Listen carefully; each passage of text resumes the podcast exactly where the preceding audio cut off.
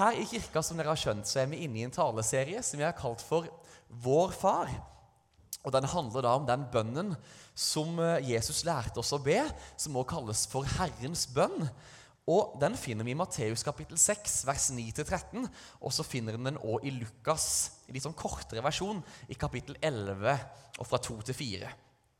Første søndagen så ga Martine, som sto her i stad, vår herlige barne- og ungdomspastor, hun ga liksom innledningen og fokuserte spesielt på at Gud, han er Vi ber, vi ber til en pappa, til en far.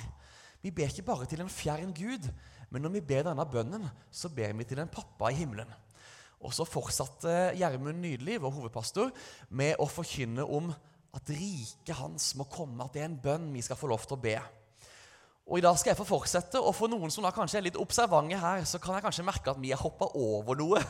For eh, den, det er liksom delt inn i seks bønner, egentlig. Og den første bønnen om å holde hans navn hellig. Eh, der var det en liten kommunikasjonssvikt, så ærlig må vi være å si. Så den, den har vi liksom ikke dekka her. Men frykt ikke.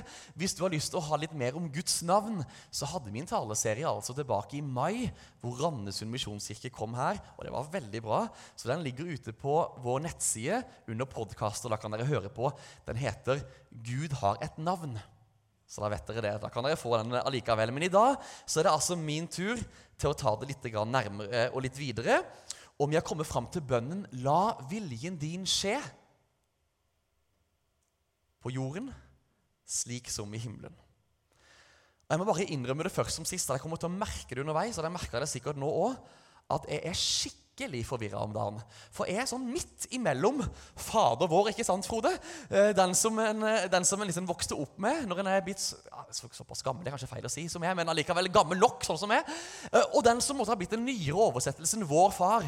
Den gamle, gode Fader vår, den kunne en jo på rams, forlengs og baklengs og alle veier. For det var nemlig sånn at da jeg gikk på skole. Det er ikke sånn altfor lenge siden. Jeg gikk på Nedenes barneskole. Da ba vi faktisk den bønnen Fader vår i plenum eh, på morgensamlinger hele skolen. Ofte. Og gjerne etter at rektor med sin kraftige, store operastemme hadde leda oss i 'Jeg snører min sekk, jeg spenner mine ski'. Etter den så ba vi Fader vår sammen. Eh, og det var nydelig. og bare så dere vet det, det var ikke det er mange som hører til i Misjonskirka, vet at Olav Vikse han er rektor på Nedenes ungdomsskole. Det var ikke han som hadde operastemmen på den tida. Han synger jo veldig fint, men det var en god, gammel rektor som leda så voldsomt at det dundra i veggene på Nedenes barneskole. Men det er jo litt interessant da, at det ikke er flere år siden enn det at en faktisk i skolehverdagen i Norge så ba en Fader vår sammen. Og så vil jeg kanskje også si at det er litt ironisk og kanskje også litt paradoksalt at denne bønnen her, som Jesus eh, lærte oss å be rett etter han hadde sagt at bønn det skal ikke bare være oppramsing av ord. Så gir han oss denne bønnen her, som på mange måter kanskje har blitt den bønnen på jord som er mest ramsa opp av mennesker som kanskje heller ikke helt mente det, men som bare kan den utenat. Men litt tøft allikevel. For mer enn å være et sånn fast formular, et sånn et ord for ord-type bønn, så er Fader vår mer et rammeverk for bønn. Når Jesus sier i Matteus kapittel 6 og vers 9 på begynnelsen av bønnen, så sier han 'Slik skal dere da be'. Da sier ikke Jesus at dette er liksom ord for ord, de bønnene, de orda dere må si. Han sier ikke at dette her er hva dere skal be, men Jesus sier dette er hvordan dere kan be. Dette er et, sånn et godt mønster som dere kan be etter. Og i første delen, eller Vi ser egentlig at hele rammeverket er veldig tydelig. I første delen som vi får uh, highlighta nå, så ser vi at det handler om Gud. De tre første bønnene de handler om Han. Hvem Han er, hva Han gjør. Og så i den andre halvdelen så er liksom ting veldig riktig her. Det begynner med Gud. Det er han som er midtpunktet, det er han som er hovedessensen. Og så kommer neste halvdelen med de tre neste bønnene, som handler om oss og om våre behov. Og hvis vi ser det sånn mønstermessig da, så ser vi at først så er det ditt og ditt og din. Og så er det oss og oss og oss. Og så slutter det nydelig omramma igjen tilbake til ditt, tilbake til han, som alt sammen handler om. Og med det her som bakteppe så skal vi nå begynne å zoome inn på dagens tema. Og så har jeg lyst til å begynne å be, og så hopper vi i det. Herre, ditt ord det er fantastisk, altså. Takk for at du har etterlatt oss denne boka her. At ikke du bare kom til jord, og så levde du, og så forsvant du igjen. Og så var vi intetanende om hva du sa, og hva du gjorde, og hva du ønsker for oss og den verden rundt oss. Men du har gitt oss ditt ord, som det står at det er et levende ord, og som ikke vi bare hører og leser for moro skyld, selv om det er mye moro inni der. Men Herre, det er et ord som skaper, og som er levende. Og det står at når det går ut, så kommer det liksom ikke tomt tilbake. Og det priser vi derfor, og det takker vi derfor. I Jesu navn. Amen. Amen. Jeg har lyst til å begynne med å lese bønnen eh, fram til dagens tekst i sin helhet. Fram til der. Slik skal dere da be. Vår Far i himmelen. La navnet ditt helliges. La riket ditt komme. La viljen din skje på jorden slik som i himmelen. Og nå er det sånn at En kan ikke stole liksom blindt på kapittel- og verseinndelinger i Bibelen. For de som ikke vet det, så har de faktisk kommet til veldig mye seinere. De var ikke der fra begynnelsen av. Så det her med kapitler det kom på begynnelsen av 1200-tallet. Og de versene vi kjenner i dag, de kom på midten av 1500-tallet. Og Det er jo plusser og minuser. Det er jo veldig genialt at vi kan liksom lett komme sammen til et skriftsted fordi at vi har kapitler og vers. Men på den andre sida har det kommet en del sånn uheldige inndelinger og avdelinger òg, som gjør at vi av og til mister litt sammenhengen når vi bare plukker ut ett vers og ikke helt skjønner hva som er konteksten. Men her vil jeg si at her har de truffet ganske godt. At det som er temaet for i dag, og bønnen for i dag, det hører nemlig sammen i samme verset, i vers 10. Samme verset som Gjermund prekte over forrige søndag. Og det er jammen bra at de to er i samme vers, vil jeg si. For de her to, de hører sammen. De hører sammen som hånd i hanske, som to sider av samme mynt, som egg og bacon, som eh, ja, egentlig som, som, som, påske og skifører og beinbrudd. ikke sant? Det henger sammen. Dere skjønner hva jeg mener, ikke sant?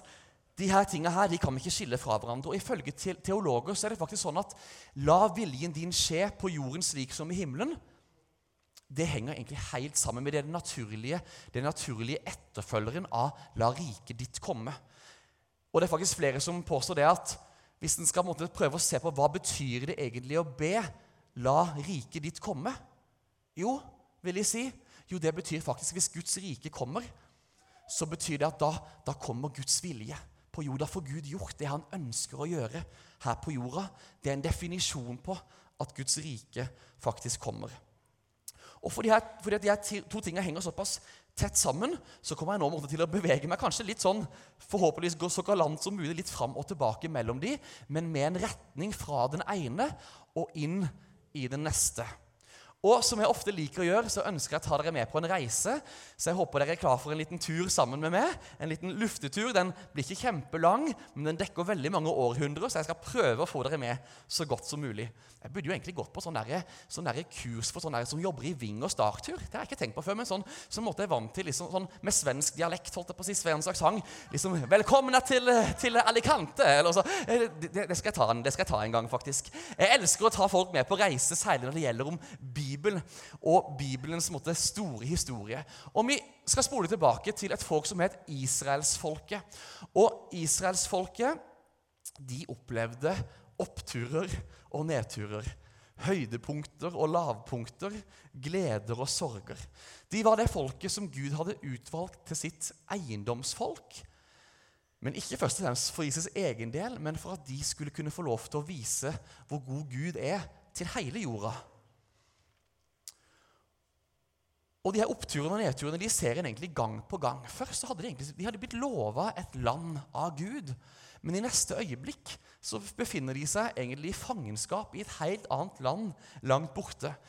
De hadde opplevd etter hvert å bli satt fri fra fangenskap på overnaturlig måte, for så nesten i neste øyeblikk å være støkk og satt fast i en ørken i 40 dager på reise til det landet som Gud hadde lovt dem. En reise som en anslår at skulle tatt ca. 11 dager med den oppakninga og den mengden folk de var, men de labba rundt i 40 år i stedet for. Før de da endelig kom inn i det landet, og så kunne de feire at yes, nå er vi her som Gud har satt oss. Og Etter hvert så ble det enda flere turbulente år med kanskje mer nedturer enn oppturer. Før israelsfolket kjenner på en sånn en oppturstid i begynnelsen av monarkiet, begynnelsen av kongetida, hvor de får lov til å oppleve gjennom David og gjennom også hans eh, sønn Salomo eh, ganske gode tider, egentlig, hvor eh, det blir fred med fiendene rundt, masse rikdom, velstand, Gud i sentrum av tilbedelsen og av landet. Men deretter så går det jo, med noen unntak, da, egentlig ganske sånn nedover. Det er konger som ikke elsker Gud. Endra min lyd seg nå, eller er det går greit? En tid hvor konger ikke er så veldig glad i Gud, hvor folk vender seg vekk fra Gud. Andre riker som kommer og tar dem og tar dem til fange og fører en del folk i eksil. Egentlig et sånn litt sånn mørke som ligger over landet. Men så fins det et håp. Det fins et håp om at Gud en dag skal komme og gripe inn. At han skal komme og liksom knuse sine fiender, sette folket fri. Bringe sitt herredømme, at himmelen skal komme til jorda. Og det her håpet her, det blir underbygd av alle profetene egentlig, som vi ser i Gamle Testamentet. Jesaja han snakka om hvordan et barn skulle bli født, og at herreveldet, altså at kongerikets makt, skulle bli lagt på hans skuldre. Esekiel snakker om at Davids rike det en gang skulle oppstå igjen. Og det samme snakker Jeremia og Amos om.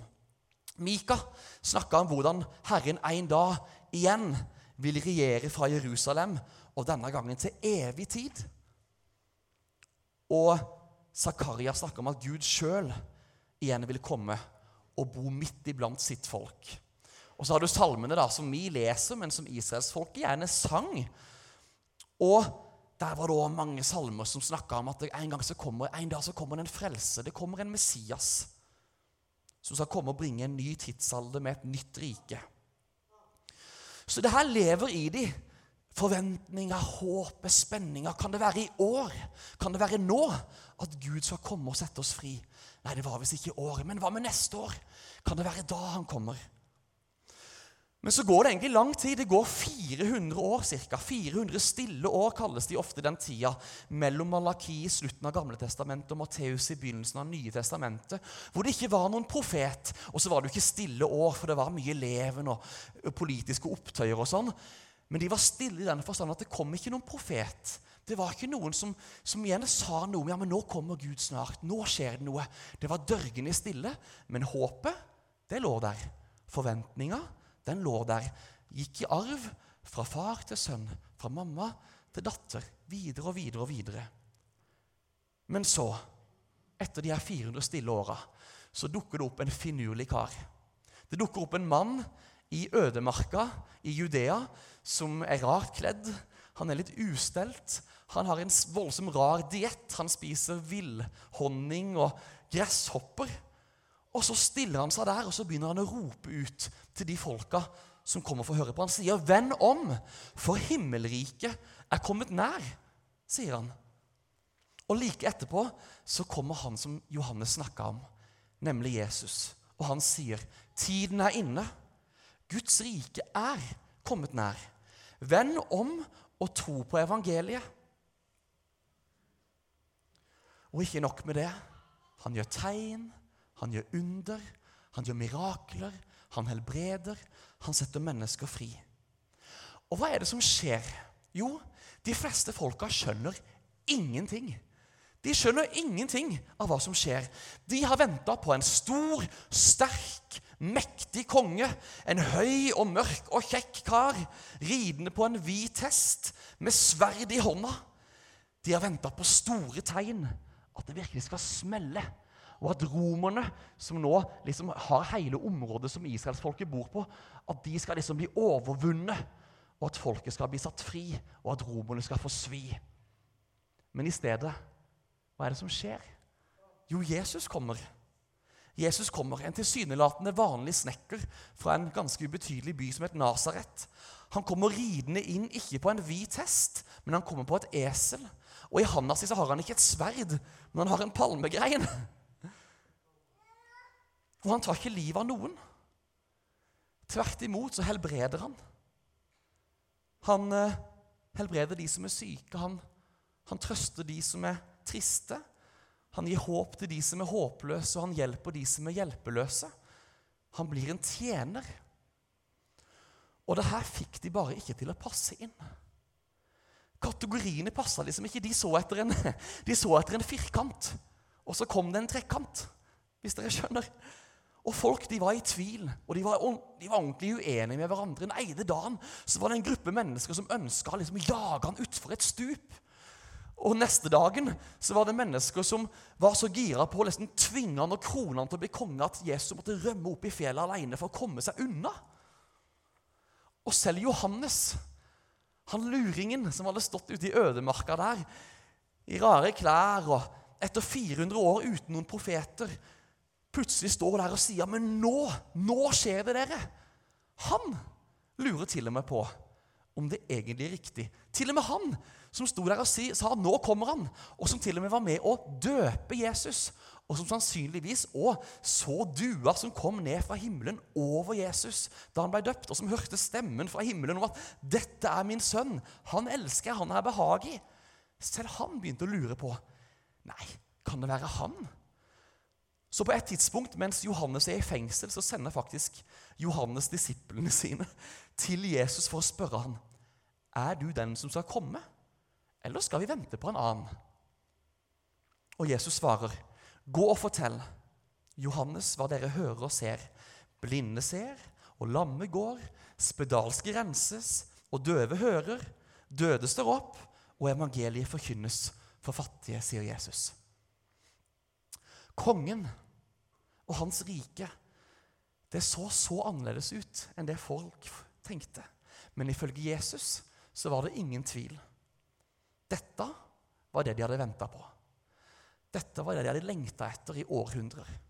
Dette var det profetene hadde snakka om i lang tid. Dette var Guds overnaturlige inngrep i verden. Kraftigere og tydeligere enn noen gang før. Guds rike hadde kommet. Himmelen hadde kommet til jord. Men så er spørsmålet hva betyr dette for oss? Nå har vi tatt en reise over mange mange århundrer her. Hva betyr det for oss? Og hvordan henger det egentlig sammen at vi er bedt om å be at Guds rike skal komme? Og så er vi også bedt om å be om at Hans vilje må skje her på jorda, sånn som den viljen er i himmelen. Hvordan henger det sammen? En av de mest framtredende teologene som fins der ute, han heter N.T. Wright. Han er anerkjent, og han er en av mine favoritter å lese. Han sier Guds rike er ikke Guds nye prosjekt for å rykke bort sitt folk fra jorda til himmelen. Nei, det handler om å kolonisere jorda med livet fra himmelen. Det er ikke målet å adskille seg eller rømme fra verden, sånn som gnostisismen lærte. Nei, det å være med og forme verden. Og få lov til å være med og se at mer av det som er Guds vilje i himmelen, at den òg skal skje her på jorda. Målet med å ta imot Jesus og bli en del av Guds rike er ikke bare å få en billett til himmelen, liksom.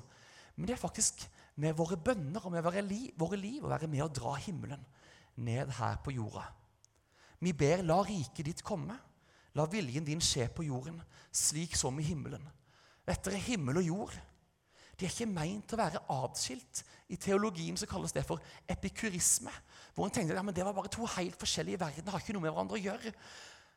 Men Bibelen lærer oss faktisk at himmel og jord er ikke meint å være atskilt, men det er meint til å overlappe.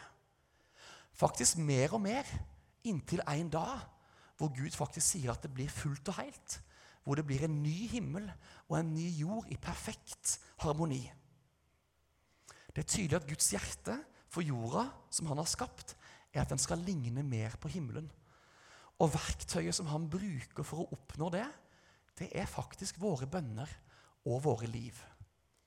På latin så er det et sånt uttrykk 'ora et labora'. Jeg kan ikke, kan ikke si latin engang, men det handler om nettopp det. Bønnen og handlingen. Det henger sammen. I 2. Korinterne 5,20 sier Paulus så er vi da utsendinger eller ambassadører eller sendetjen i sendetjeneste for Kristus. Og det er Gud selv som formaner gjennom oss. Vi ber dere på Kristi vegne, la dere forsone med Gud. Og Jeg har vært borti det i en, i en forkynnelse før, men la meg minne oss litt på det. Hva er en ambassadør? Hva er en utsending? Hva er en person som er i sendetjeneste? Jo, det er en høytstående embetsmann eller embetskvinne som er sendt ut for å representere det landet som den kommer fra. Fra et land til et fremmed land. Det er en som er oppnevnt og utnevnt og valgt ut av en konge eller en president.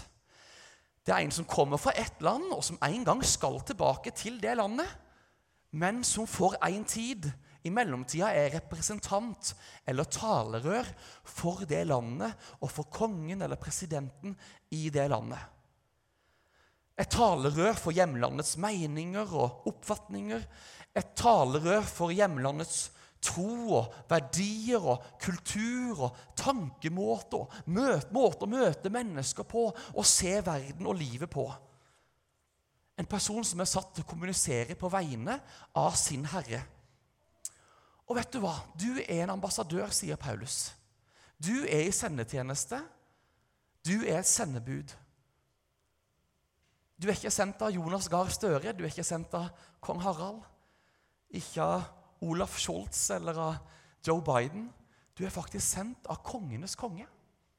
Herrenes herre.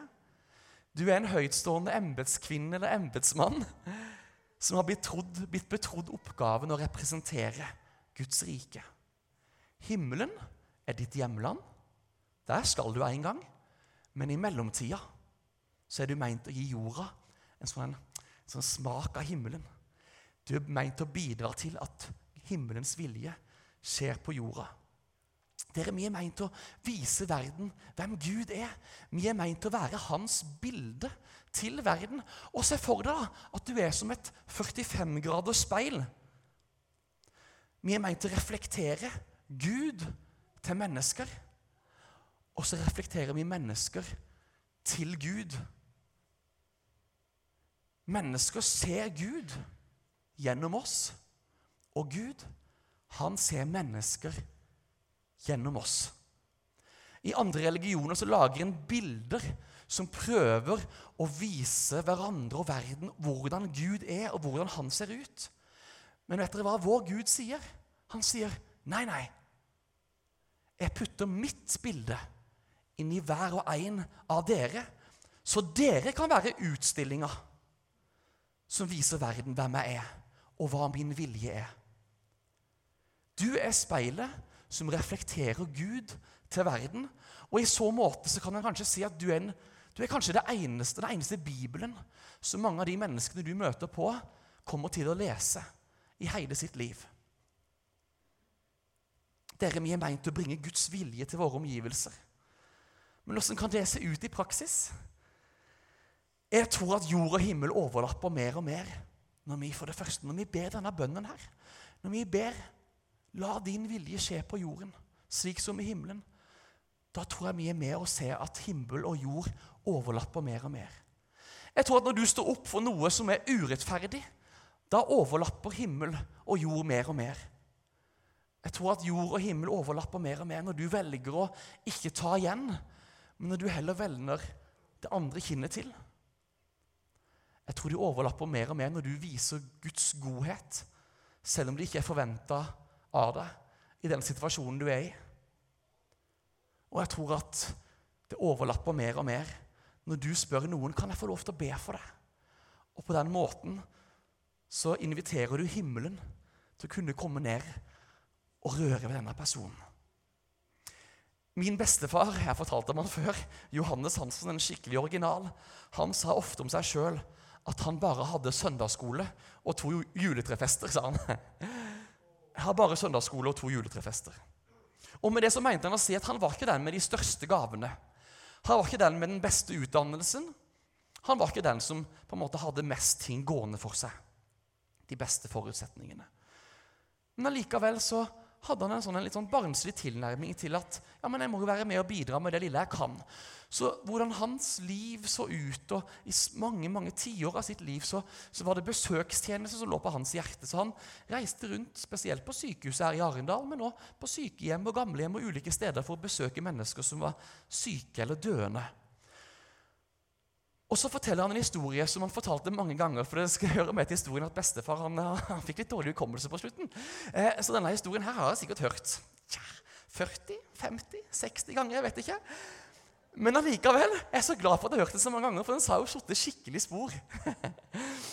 og Bestefar sa at det var en gang han skulle besøke noen på sykehuset i Arendal som lå der med livstruende kreft, og som var like før at de skulle inn og ha en operasjon for denne kreften her. Og Før han hadde gått inn for å besøke, så hadde bestefar så hadde de samme tankene som ofte hverdag i hans hode kommet til ham. Ja, men Johannes er jo ingenting. Er jo bare, Alle de andre har så store gaver, de har så voldsomme talenter. De, Gud bruker de så voldsomt, men, men Johannes han må bare sitte liksom ved, ved hodeputa og holde det i handa. Det, det, er alt Johannes kan gjøre. Var det som hadde vært tanken hans. Så hadde han gått inn på dette rommet på sykehuset, satte seg ned ved denne personen som var døende av kreft, og bare sittet der egentlig vært sammen. Men så på vei ut så kom det en sånn en, eh, en sånn en djervhet og en frimodighet som ikke pleide å være der. Så da sier bestefar at da snudde jeg meg i døra. Så sa jeg Du skal ikke opereres for kanser, sa han. Og hvis du er født på den tida som jeg er født, så skjønner du ikke hva det betyr, men det, det var også sånn en sa kreft på den tida. Du skal ikke opereres for kanser. Og så går bestefar ut av døra, og så viser det seg at denne personen her dagen etterpå skal ha en siste bare sjekk for å se hvordan operasjonen skal gjennomføres, så var det ingen kreft igjen. Og det trengtes ingen operasjon for kanser. Den dagen så hadde Gud tenkt at denne personen her skulle få lov til å få en berøring av himmelen. Og min bestefar, som aldeles ikke kjente seg som noen supermann og Han var egentlig ikke det heller, sånn sett. Men som allikevel var lydig og gjorde det som himmelen minner han om. Han fikk kobla seg på Guds vilje og være med og være hender og føtter for akkurat det den dagen der. Og Jeg syns det er veldig vakkert. Vi skal runde av i løpet av noen minutter nå. Tony og Timi kan gjerne komme opp og gjøre seg klar for å lede oss inn i lovsang. Og det er noe med at Når vi snakker om de tingene her, så kan det høres, det kan høres vel og flott ut. ikke sant? Ja, men Tenk å være representanter for Guds rike. Og, og, det er jo flott. Det er fantastisk. Det er en kjempeoppgave. Det er noe som er blitt betrodd. Men jeg har lyst til å ta og runde av de siste minuttene med å si noe om dette her fra en litt annen vinkel. Kanskje litt mer utfordrende vinkel òg. For denne bønnen her, vår far, det er ikke den eneste gangen det var ikke den eneste gangen i Matteus kapittel 6 eller Lukas der, hvor Jesus tok i sin munn orda 'La viljen din skje'. Men faktisk, hvis vi spoler litt fram til Matteus kapittel 26 og fra vers 36, så finner vi Jesus på sitt mørkeste sted. Han er i en hage som kalles for Getsemane. Og der er han like før han skal bli forrådt han skal føres bort og bli tatt til fange. Han skal piskes. Han skal hånes. Han skal spottes. Han skal dømmes. Han skal bære sitt eget kors. Og han skal til slutt dø for all verdens skyld. Og ikke nok med det. Mer enn alt, mer mest av alt, dette er like før hans egen pappa legger all verdens synd og skam og dom oppå ham og faktisk forlater han. Jesus er på sitt mørkeste sted. Og så står det fra vers 37.: Han tok med seg Peter og de to CBDU-sønnene, og han ble grepet av sorg og gru. Da sa han til dem, min sjel er tynget til døden av sorg. Bli her og våk med meg. Han gikk fram et lite stykke, altså helt for seg sjøl. Han kasta seg ned med ansiktet mot jorda og ba. Min far, er det mulig, så la dette begeret gå meg forbi. Men ikke som jeg vil, bare som du vil. Og Så kommer det en liten pause fra det, hvor han liksom går tilbake til de her tre nærmeste kompisene sine. Og Så finner han de sovende. Så sier han ærlig talt, kan dere ikke være våkne lite grann, da? Må dere våkne opp, og så må dere våke, og så må dere be over meg. Og Så fortsetter det, så står det igjen. For andre gang gikk han bort og ba. Min far, om ikke dette begeret kan gå forbi meg, og jeg må drikke det, ja, så la viljen din skje.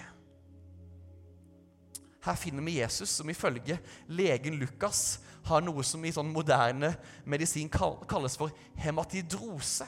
Og det kan faktisk skje når en er så tynga av angst, har det så vondt, er så prega av gru, så kan en faktisk begynne å svette blod.